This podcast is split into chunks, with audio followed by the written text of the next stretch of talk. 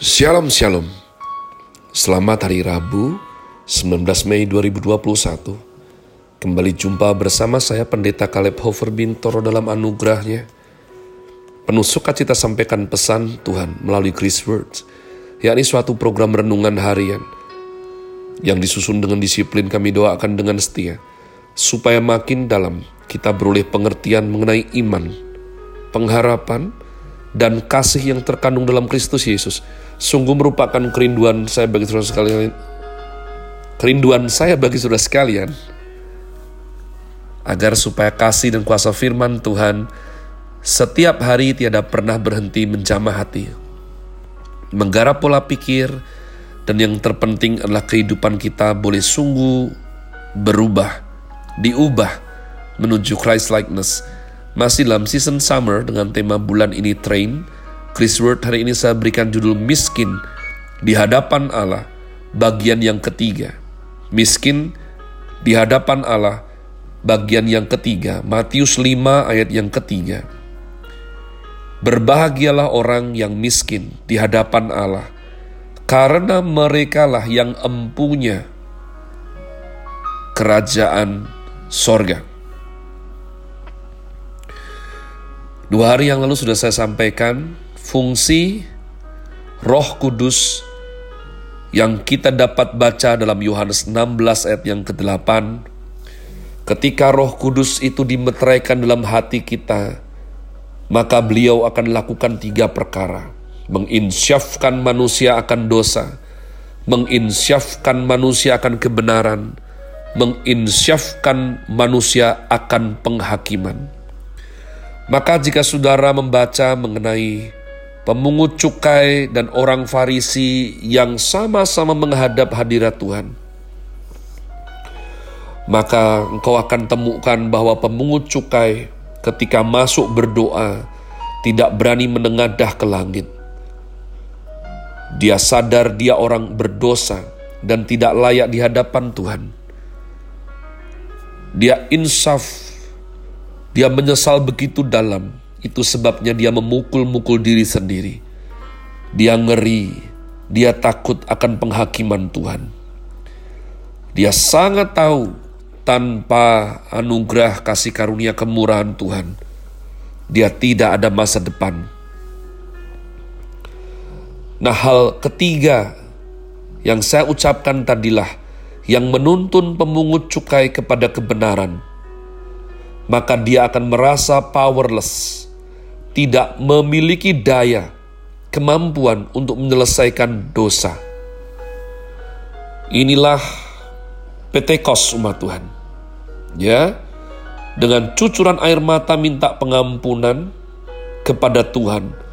Sebab satu-satunya harapan bergantung sepenuhnya hanya kepada Tuhan. Tidak bisa. Kalau tidak ditolong, tidak bakalan bisa selamat. Nah, maka daripada itu, kalau orang bermain kata, memakai istilah penuh roh kudus, tapi tiga perkara ini tidak ada muncul dalam kehidupan dia, maka sudah pasti bisa dipastikan itu omong kosong belaka. Itu adalah aksi emosional yang tidak jelas juntrungannya. Penginjilan, pemuritan yang betul, harus ada firman yang sadarkan akan dosa menggambarkan kengerian api neraka dan kengerian penghakiman Tuhan, membawa orang pada penyesalan, merasa powerless, tidak berdaya. Umat Tuhan, kalau engkau merasa punya cara untuk masuk surga tanpa Tuhan Yesus, itu yang saya bilang sombong bukan kepalang, gila kamu. Tidak mungkin soalnya. Sekaya apa pun kamu tidak bakal bisa. Nah, apa bedanya dengan Yudas Iskariot? Yudas Iskariot menyesal dia jual Tuhan Yesus. Dia sadar berbuat dosa, menjual Tuhan Yesus, gurunya, rabinya. Dia sadar akan dosanya. Dia dibayang-bayangi oleh kengerian penghakiman, mencoba menebus dosa sendiri dengan cara mengembalikan 30 keping perak kepada para imam. Dia pikir dia bisa menyelesaikan dosanya dengan cara demikian, namun rasa bersalah itu tidak bisa disangkal nyata. Ya. Nah, ini bedanya kalau seseorang itu dikerjakan oleh Roh Kudus atau dengan feeling guilty saja. Karena ketika Roh Kudus bekerja at the end of the day yang ada adalah powerless, merasa tak berdaya kalau tidak ditolong oleh kasih karunia Bapa. Tapi kalau pakai kekuatan sendiri, muncul yang namanya hopeless umat Tuhan. Ya, hopeless. Jadi Yudas Iskariot bunuh diri. Dia hopeless. Tidak ada harapan lagi. Maka dia gantung diri dan mati. Nah umat Tuhan, pada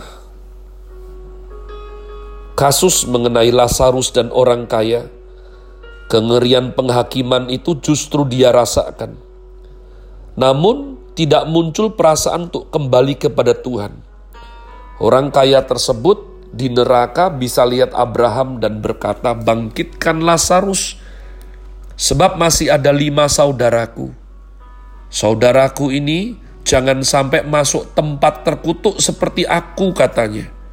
Orang ini menyatakan kepada Abraham bahwa dia masuk ke neraka karena Tuhan, maka justru dia menyalahkan Tuhan. Orang kaya ini tidak pernah bisa bertobat, tidak ada pertobatan yang sejati. Jadi, tiga hal yang dikerjakan Roh Kudus itu harus tiga-tiganya, baru terjadi sesuatu yang beres. Baru kita memahami makna kenapa Tuhan Yesus bilang, kok miskin, kok berbahagia. Tapi tidak sembarang miskin, harus miskin di hadapan Allah. Ya, hal kedua dari arti miskin di hadapan Allah adalah berbahagialah karena merekalah yang empunya kerajaan sorga. Kata berbahagia dalam bahasa Inggris adalah blessed dan dalam bahasa Yunani adalah makarios. Berbahagia di sini artinya Tuhan itu berkenan. Ketika Tuhan berkata berbahagialah, berarti Tuhan memberikan approval. Tuhan berkenan kepada orang yang miskin spiritual di hadapan Bapa di sorga. Adakah berkat yang lebih besar daripada Tuhan itu berkenan kepada kita? Hal ini adalah berkat rohani yang sangat-sangat privilege, istimewa bagi manusia. Orang yang miskin, semiskin-miskinnya, lalu menjadi orang yang begitu berbahagia. Lompatan gap ini begitu besar. Tadinya begitu menyedihkan, lalu mendapatkan berkat yang begitu luar biasa. Namun, jangan lupa bahwa orang yang mendapat berkat besar di hadapan Allah dimulai dengan miskin di hadapan Allah. Mulai dengan kekosongan, kemudian diisi dengan penuh berkat yang begitu besar. From emptiness to fullness of God. Injil Kerajaan Allah bekerja demikian, sehingga seseorang nasibnya bisa diubah oleh Tuhan dalam waktu yang semalam saja. Ya, Tuhan Yesus sebelum menyelamatkan umat pilihannya, dia akan menghancurkan semua pegangan hidup orang tersebut. Tuhan bekerja pertama-tama menghancurkan hidup orang itu, yaitu pegangannya, keyakinannya, berhalanya, ya, kepercayaannya, backupnya dihancurkan oleh Tuhan sampai nol. Yaitu tadi sampai tidak berdaya. Dulu angkat suara, temanku para jenderal, depositoku miliatan, Ya, otakku cerdas dari kecil kaya. Tapi umat Tuhan, Tuhan itu menghajar yang dikasihinya dengan berbagai macam cara. Kalau sampai Bapak Ayub yang adalah kaya bukan kepalang saja kewalahan, hanya bisa bersandar pada Tuhan, apalagi orang zaman sekarang yang sudah akrab dengan kenyamanan dan kemewahan, pasti ketika dihajar habis. Jadi hajaran itu adalah bentuk kasih sayang Tuhan kepada anaknya. Dihabiskan semua. Pernahkah engkau mengalami seperti itu, umat Tuhan? Semua peganganmu gak berguna. Baru Baru setelah seorang dihajar demikian, sampai kosong, sampai tidak berdaya, maka Tuhan dengan lembut mengisi orang tersebut dengan berkat rohani yang begitu besar. Ketika bayi Tuhan Yesus dibawa kepada Nabi Simeon, Nabi tua Simeon bernubuat bahwa anak ini ditentukan untuk menjatuhkan dan membangkitkan banyak orang di Israel. Maka ketika Tuhan menghancurkan semua pegangan hidup manusia yang disayangnya, kemudian dari situ dia akan membangkitkan manusia tersebut. Kita melihat anak yang hilang, uang jadi berhala hidupnya, Lukas 15 menyatakan bahwa uang anak yang hilang itu habis, kegagahannya habis, teman-temannya habis. Ketika uang habis, bencana kelaparan tiba sampai makan daripada ampas makanan babi. Maksud dari semua hal ini adalah ketika uangnya habis, dia masih tetap melawan Tuhan.